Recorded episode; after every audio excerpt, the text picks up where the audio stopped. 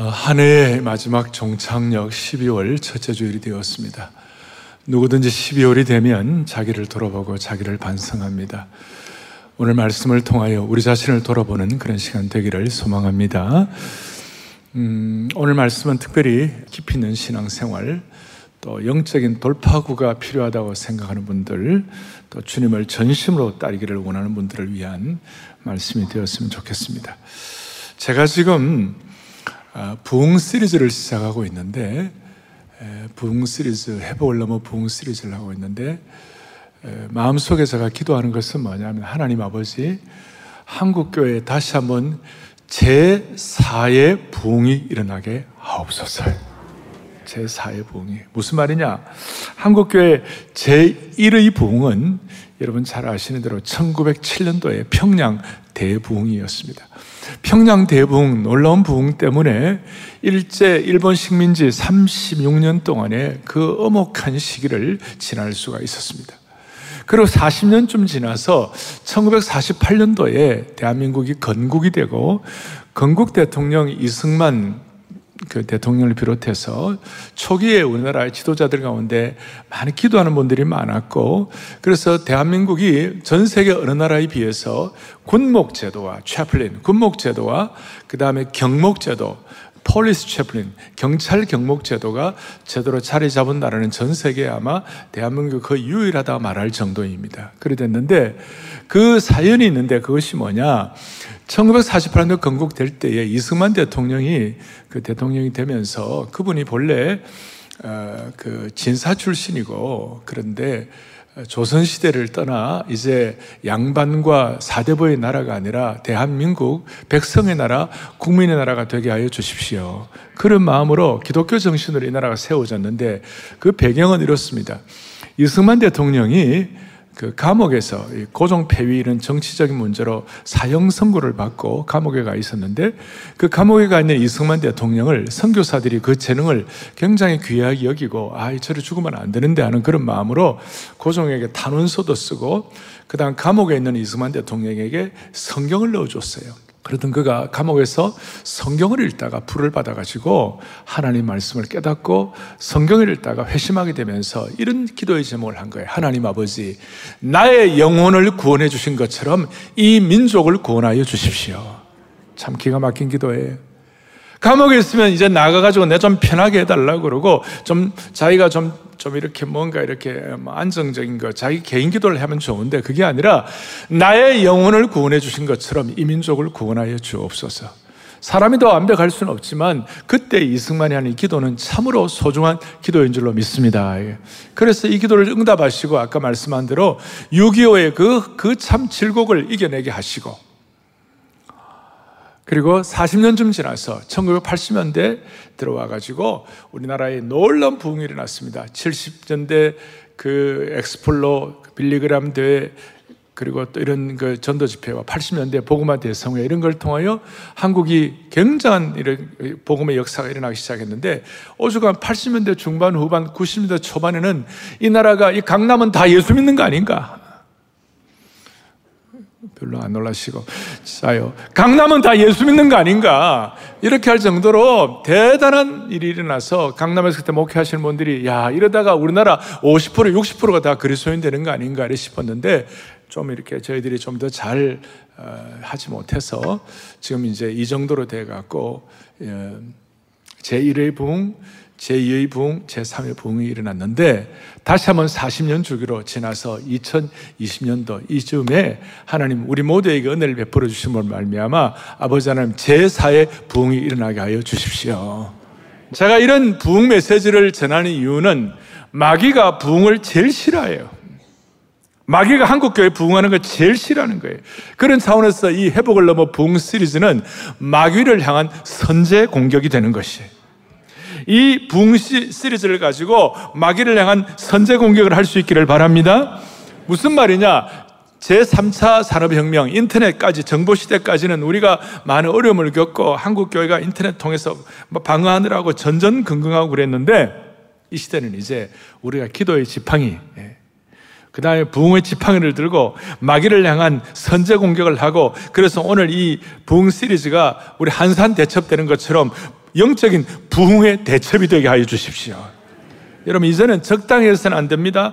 이제는 적당한 것 갖고는 해결이 안 됩니다. 이제는 정면 돌파 정도 갖고는 안 되고, 무한 돌파를 해야 되고, 무한 격파를 해야 되는 것이에요.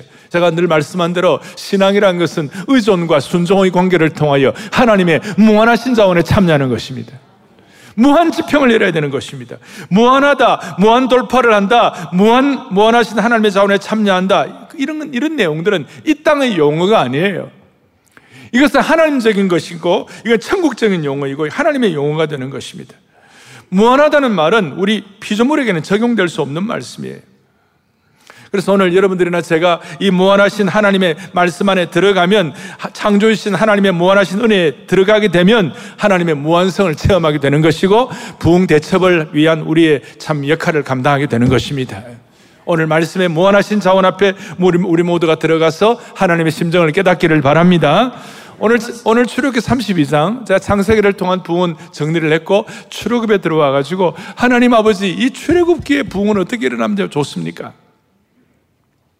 오늘 본문에 보면 1절부터 6절까지 이런 내용이 나와 있습니다. 1절에 백성이 백성이 모세가 산에서 내려오미 더딤을 보고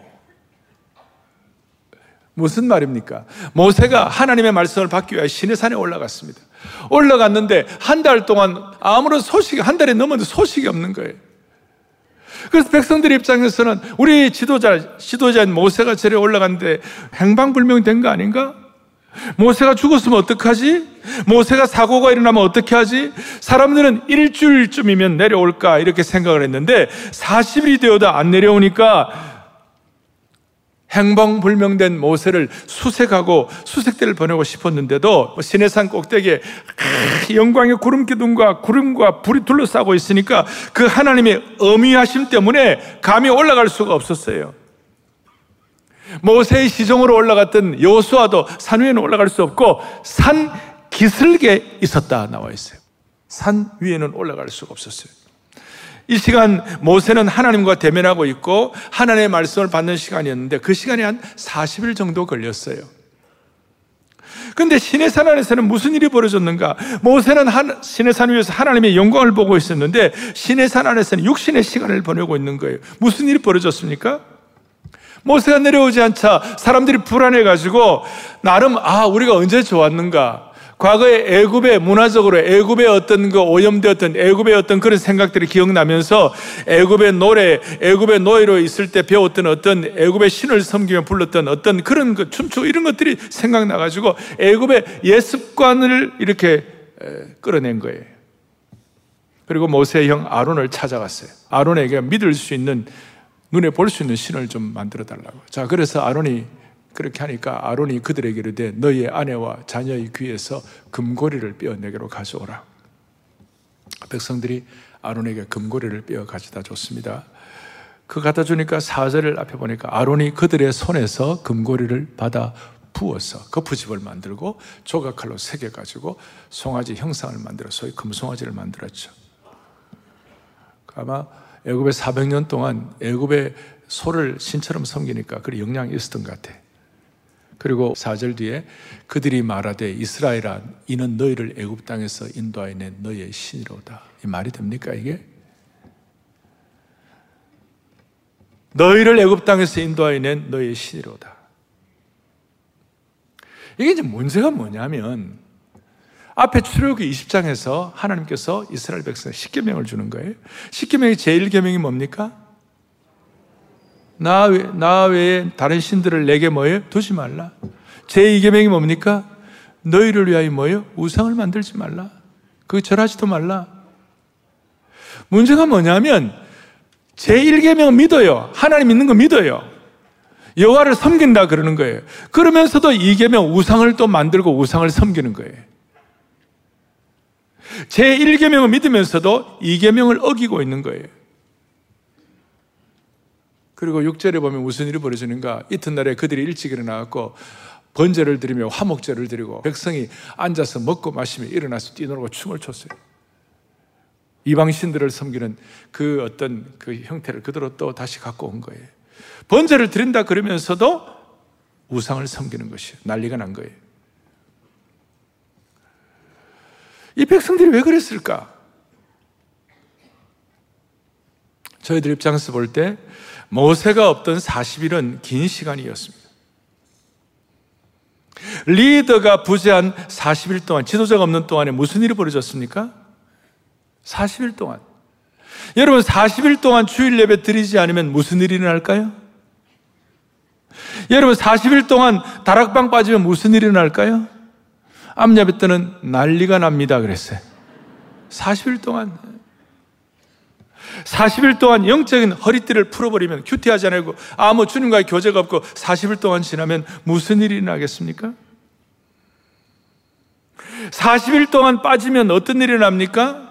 아마 그냥 방치하면 우리 속에 영적인 잡초가 우후죽순 자랄 수가 있는 것이 시험 들기 십상이에요.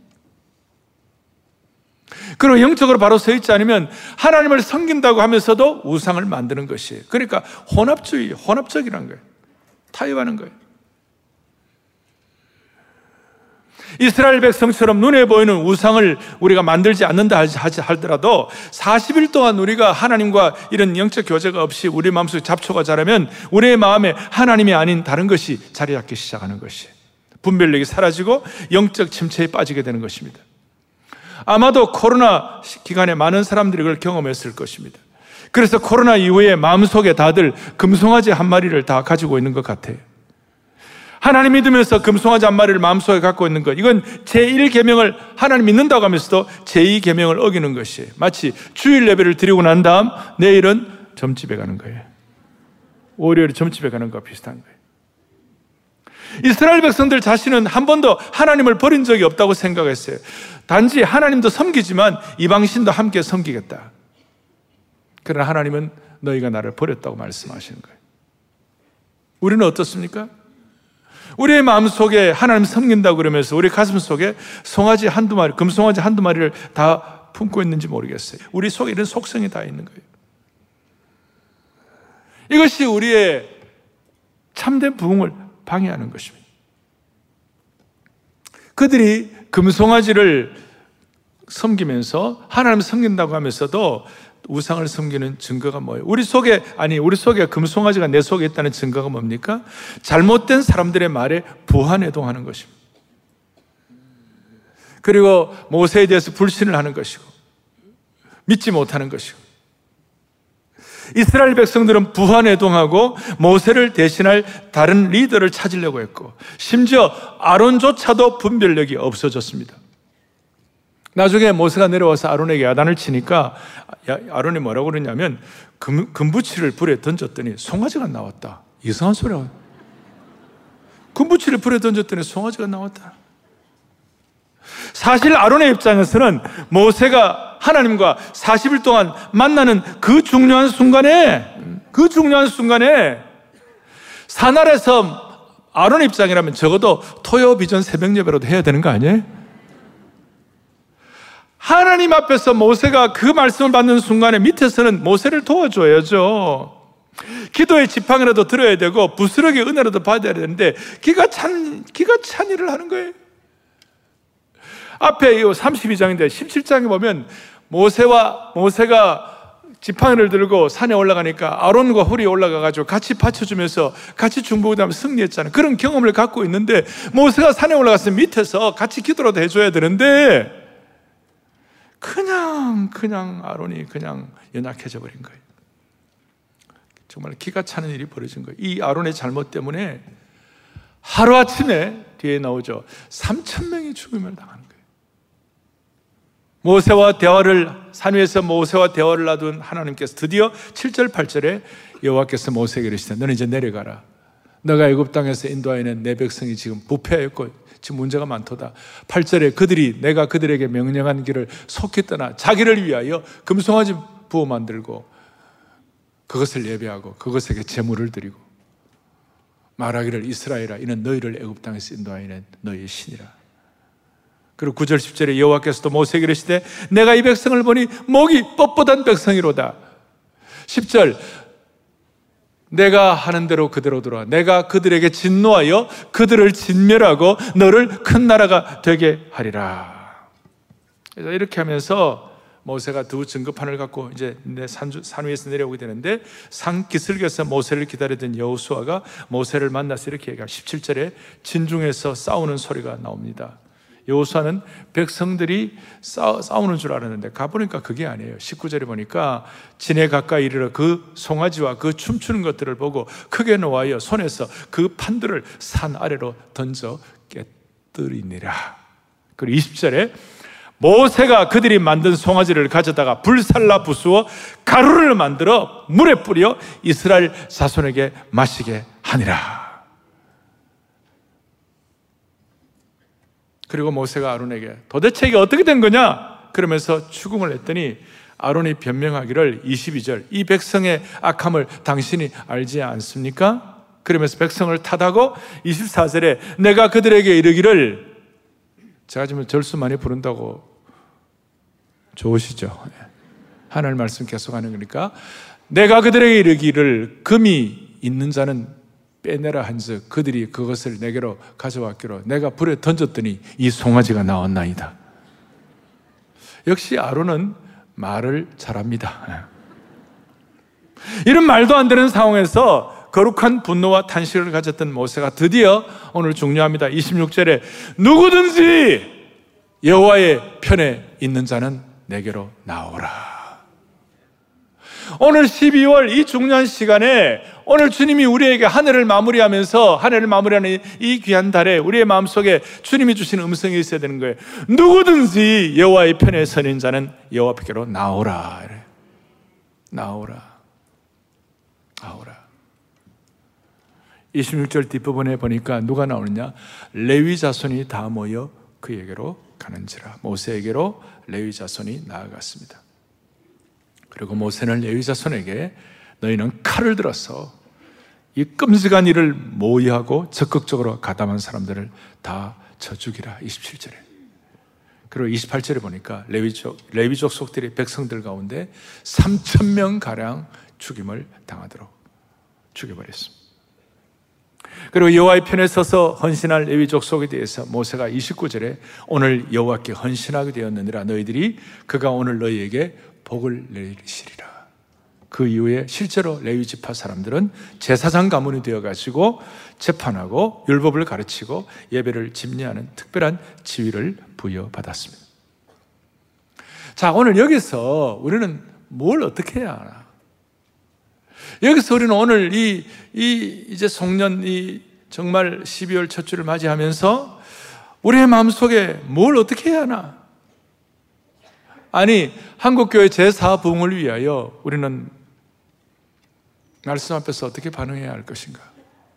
두 가지를 하겠습니다. 첫 번째, 아론을 통하여 깨닫는 것이 있고, 두 번째는 모세를 통하여 깨닫는 것이 있어요. 아론을 통하여 깨닫는 것이 뭐냐면, 우리 속에 있는 아론의 연약함을 제거해야 하는 것이에요. 아론이 백성들이 자기에게 우상을 만들자고 요구를 했을 때 단호하게 그걸 거절을 해야 돼. 거절을 못했습니다. 그냥 그대로 받아들이고 타협했습니다. 귀걸이 등의 금 장신구를 가져오라 그래가지고 금송아지 신상을 만들었습니다. 백성들이 이것이 우리를 애굽에서 인도하여 낸 신이라고 말했을 때 한마디도 하지 못하고 말 한마디 못하고 부안해동 해버렸습니다. 한마디로 휘둘렸어요. 21절에 모세가 아론에게 어떻게 백성들이 이 무서운 죄에 빠지겠느냐 책임 추궁을 했을 때 아론은 이런저런 변명을 하면서 자기 합리화와 거짓말과 책임 회피를 해버렸어요. 사실은 2절에 보니까 아론이 그들에게 이르되 4절에 보니까 아론이 그들의 손에서 아론의 가장 큰 문제는 책임을 떠넘기려는 책임 회피의 태도예요. 자기 합리화와 책임 회피예요. 이거는 야비한 것이고 꼭 빌라도를 보는 것과 똑같다는 것이죠. 빌라도는 예수님 예수님 이렇게 백성들이 예수님 사형시키라고 예수님 십자가에 못 박으소서 그랬을 때 예수님 조사해 보니까 예수님 아무 죄가 없는 거예요. 그거 다 알면서도 백성들이 그러니까 타협해 버리고 그냥 책임 회피하는 거예요. 그러면서 그 물 떠오라 그래가지고 손 씻으면서 나는 여기에 내 이 피해 내는 나는 여기에 책임이 없다. 그런데 책임이 없습니까? 지금도 지난 1600년간 사람들이 사도신경을 외우면서 빌라도에게 고난을 받으시고 그렇게 지금도 오늘날 우리의 문제가 뭡니까? 오늘 이 사회의 문제가 뭡니까? 우리 속의 연약함의 문제가 뭡니까? 이 시대의 가장 큰 문제 중에 하나가 책임 회피입니다. 내가 언제 책임 회피했느냐 이런 질문을 할 수 있는데 이 책임 회피의 다른 표현이 뭐냐? 남 탓하는 것입니다. 남 탓하는 것에서 교묘한 자기 합리화가 일어나는 것입니다. 우리 사회가 한국 교회와 오늘 이 시대가 제4의 부흥이 일어나기를 참으로 소망한다면 잘못된 자기 합리화와 책임 회피, 남 탓의 문제가 사라져야 한다고 믿습니다. 사실 지도자 아론은 백성들이 우상을 만들자고 했을 때에 우상 숭배는 백성들의 운명을 끝장낼 수 있는 무서운 죄라는 걸 알고 있었는데도 불구하고 책임 회피한 것이 부안해동한 것이 아론이 만약 제대로 했으면 하루아침에 3천 명이 죽어나가는 무서운 결과가 없었을 것입니다. 그럼에도 불구하고 자기 합리화하고 백성들과 타협을 한 것입니다. 우리 민족의 DNA 가운데는 남탓 DNA가 있어요. 우리는 워낙 한반도 내에 단일 민족으로 살다 보니까 너무 잘 알아서 그런지 뻑하면 조상 탓, 몇 자리를 잘못 썼다. 이런. 아내는 뻑하면 남편 탓, 남편은 뻑하면 아내 탓, 뻑하면이 뭔지는 모르겠지만 하여튼 뻑하면. 그러니까, 그리고 아이들은 부모, 머리가 나쁘면 우리 엄마 아빠가 머리가 안 좋아갖고 전부 남의 탓을 하는 거예요. 지금 한국 사회의 이 진영 논리는 남의 탓으로부터 나온 것입니다. 우리 안에 있는 안타까운 DNA가 되는 것입니다. 사랑하는 영적 가족 여러분, 영가족 여러분, 책임 회피는 우리에게 참된 부흥을 가져오지 못하게 하는 것입니다.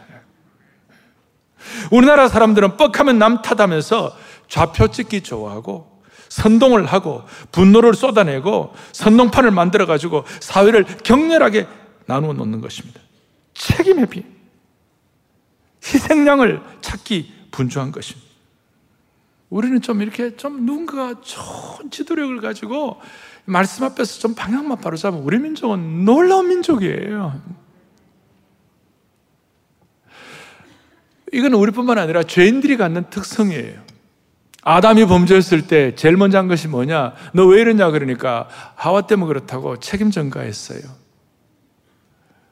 그런데 예수님, 제1의 아담은, 아담은 그렇겠지만 제2의 아담인 예수 그리스도는 둘째 아담이신 예수님은 다른 사람의 죄를 자신이 그냥 다 뒤집어 썼어요. 다른 사람의 죄를 자기 자신에게 전가하신 거예요. 책임 회피가 만연한 사회, 남 탓하고 좌표 찍기 좋아하는 사회 가운데 우리는 신앙 외에는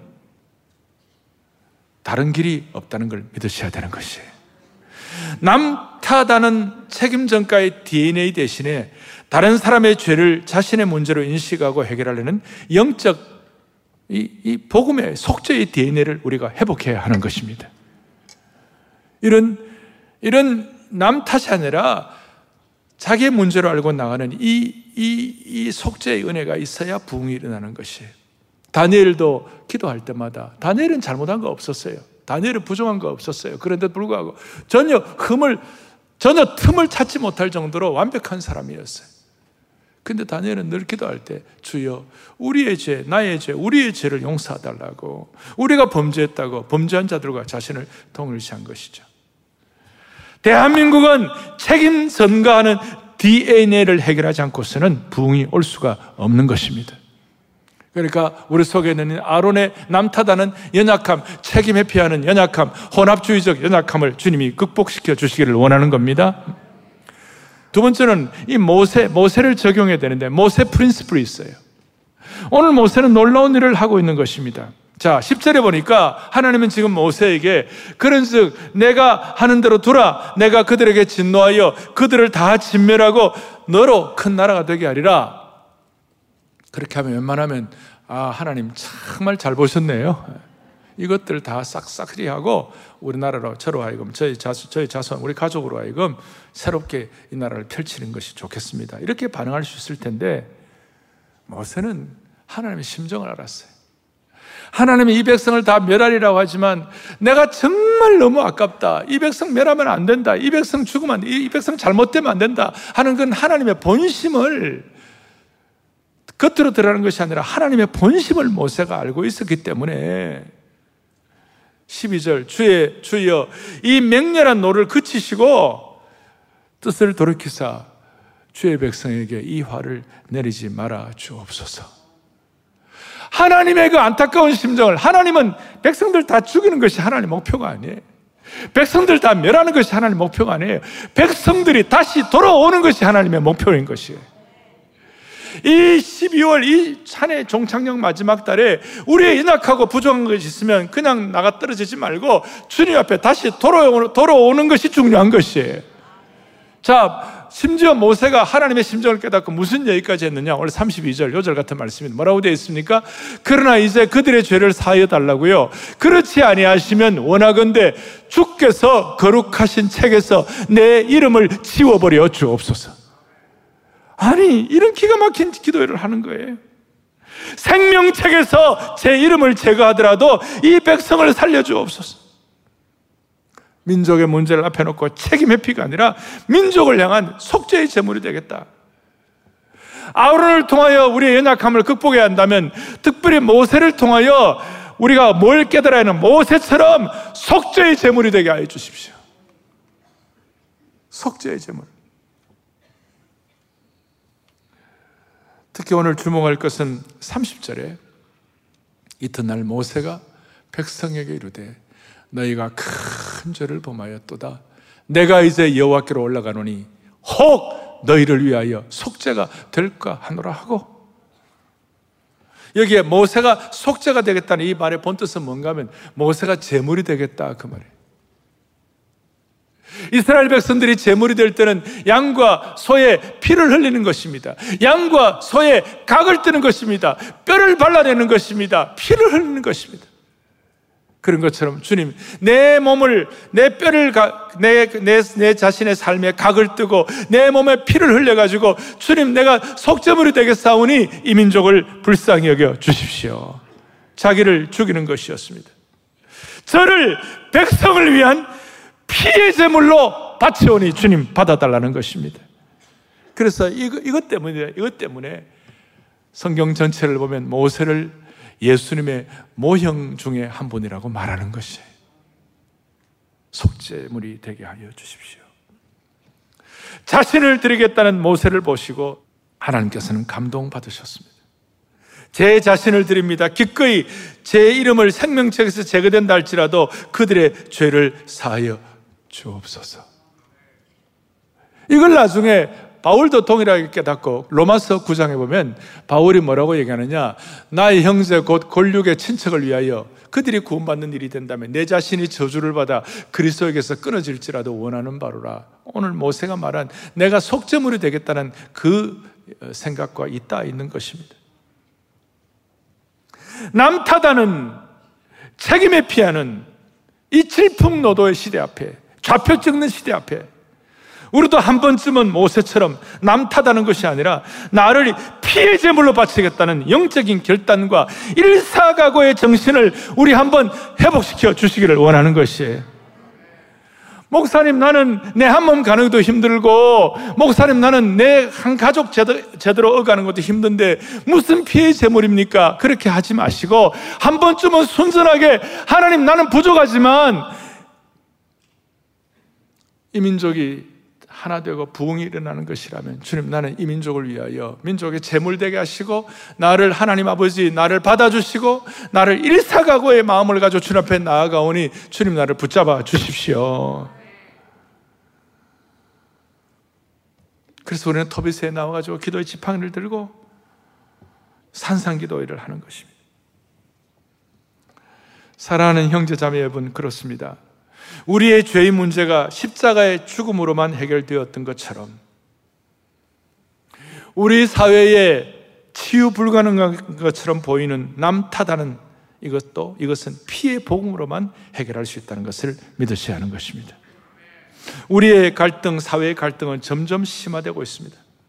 진영 논리와 이념 갈등의 깊은 골은 이제는 성별을, 이제는 세대, 이제는 빈부까지도 다 갈등의 기름을 붓고 있는 것입니다. 빈부차.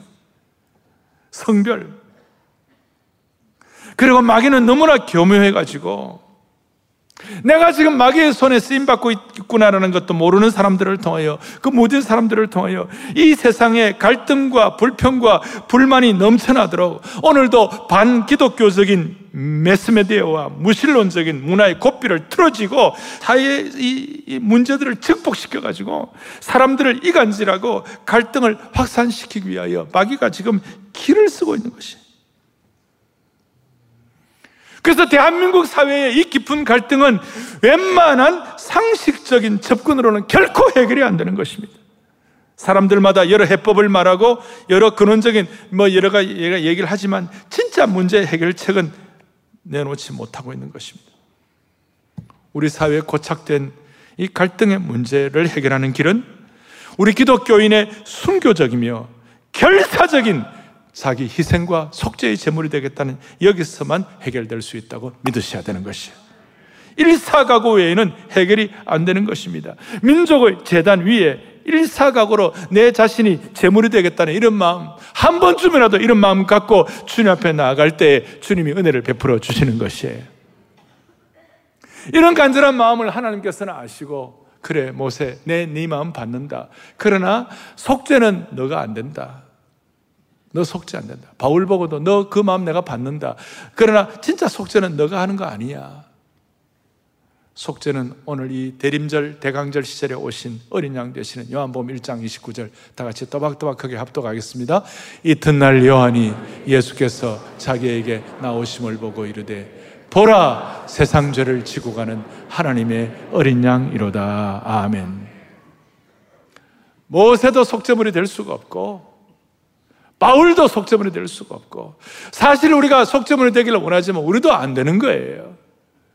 그렇지만 이런 마음을 가질 때에 어린 양 대신 예수 그리스도 이 땅에 대강자리 이 땅에 오신 이 예수 그리스도 그분의 어린 양의 피를 통해서만 이 문제가 해결될 수 있는 것입니다. 이런 마음 가지고 주님 앞에 주여 우리 가정의 문제, 우리 가정의 상처, 우리 사회의 이 수많은 갈등의 이 진영 논리가 주님 보혈의 능력으로 해결되게 도와주십시오. 진심으로 마음에 소원을 하는 것이에요. 10편 99편 6절에 보면 거기 이런 말씀이 있습니다. 그의 제사장들 중에는 모세와 아론이 있고 아론이 멍청하게 굴었습니다. 그런데 99장 8절에 뭐라고 나와 있는가 같이 보겠습니다. 여호와 우리 하나님이여 주께서는 그들에게 응답하셨고 그들의 행한 대로 갚기는 하셨으나 그들을 용서하신 하나님이시니이다. 그들의 행한 대로 3천 명이 죽었습니다.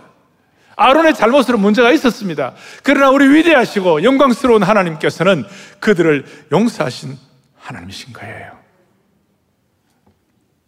오늘 이 마음의 소원을 가지고 우리가 어느 편에 서 있는지, 우리가 지금 누구 편에 서 있는지, 아론의 나약함과 연약함과 책임의 피 정리하고 모세처럼 주님 임종을 향한 속죄물이 되게 하여 주십시오. 내가 감히 이런 기도 제목을 내세울 수 없는 형편이라 할지라도 간절한 마음을 내세우시면 간절한 마음으로 집중하시면 어린 양의 피의 역사가 우리 가운데 나타나게 될 것입니다. 오늘 이 자리에 계시는 사랑의 교회에 속한 여러 공직자들, 고위 공직자들, 사랑의 교회 많은 전문인들, 사회 지도자들, 또 우리 가정을 어가는 우리 부모님들, 자녀들, 우리 다 함께 이 연말에 다시 한번 이 민족을 향한 피의 속죄물이 되기를 원하는 소원을 주셔서 피의 속죄물이 되겠다는 그런 공직자 되게 하시고 그런 일터의 일꾼 되게 하시고 그런 가정의 참 남편과 아내가 되게 하시고 공부하는 자녀들 되게 해 주셔서 반드시 한국교회 40년 주기로 다시 한번 제4의 부흥을 허락해 주시기를 소망합니다. 소망합니다. 찬송가 주 달려 죽은 십자가 우리가 생각할 때 세상에 붙은 욕심을 헛된 줄 알고 버리네. 사절에 보면 온 세상 만물 가져도 주은에 못다 갚겠네. 그 다음에 가사가 놀라운 사랑 받은 나 몸으로 재물 삼겠네. 주여 모세처럼 시대 앞에 피의 속죄물이 되기를 원합니다. 그런 마음의 소원을 가질 때에 우리 속에 있는 잘못된 DNA들이 치유되고 정리되고 시대 앞에 쓰임 받도록 만들어 주실 것입니다. 온 세상 만물 들여도 주 은혜 못다 갚겠네. 온 세상 만물 가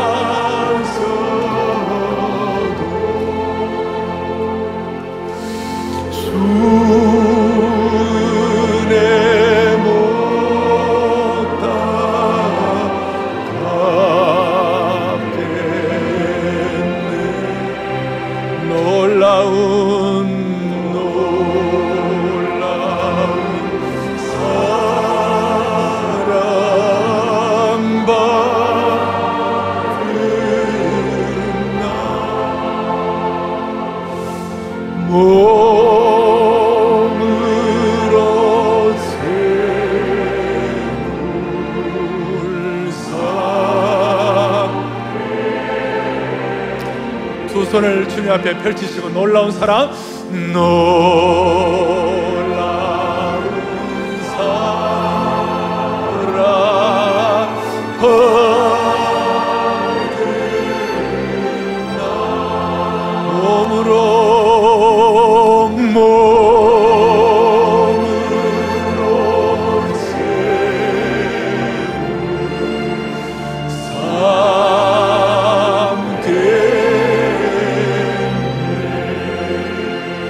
아멘. 가슴에 손을 얹겠습니다. 하나님 아버지 오늘 주님의 심정을 깨닫는 귀한 말씀 주신 은혜를 찬양과 감사를 올려드립니다. 주님 우리가 신앙 생활 연조가 깊어지면서 부지불식간에 우리도 모르게 우리 마음속에 들어온 금송아지가 있다면 이 시간 하늘의 불을 내려 주셔서 그 모든 혼합주의적인 것들이 깨끗이 태워지게 하여 주시기를 원합니다. 아론처럼 자기 합리화하고 남 탓하고 책임에 피하는 이 모든 나약한 그리스도의 자세가 해결되게 도와주시옵시고 모세처럼 새로운 영적 원리를 가지고 목자의 심정을 가지고 내가 이 시대의 속죄물이 되겠다는 그런 간절한 마음으로 예수님의 피의 속죄물을 깨달은 그런 은혜를 깨달은 하나님의 백성으로 부흥의 전사들이 되게 하여 주시옵소서. 그리하여 다시 한번 한국 교회의 제4의 부흥을 제4의 부흥을 허락하여 주옵소서. 우리 주 예수 그리스도를 받들어 간절히 기도 올리옵나이다.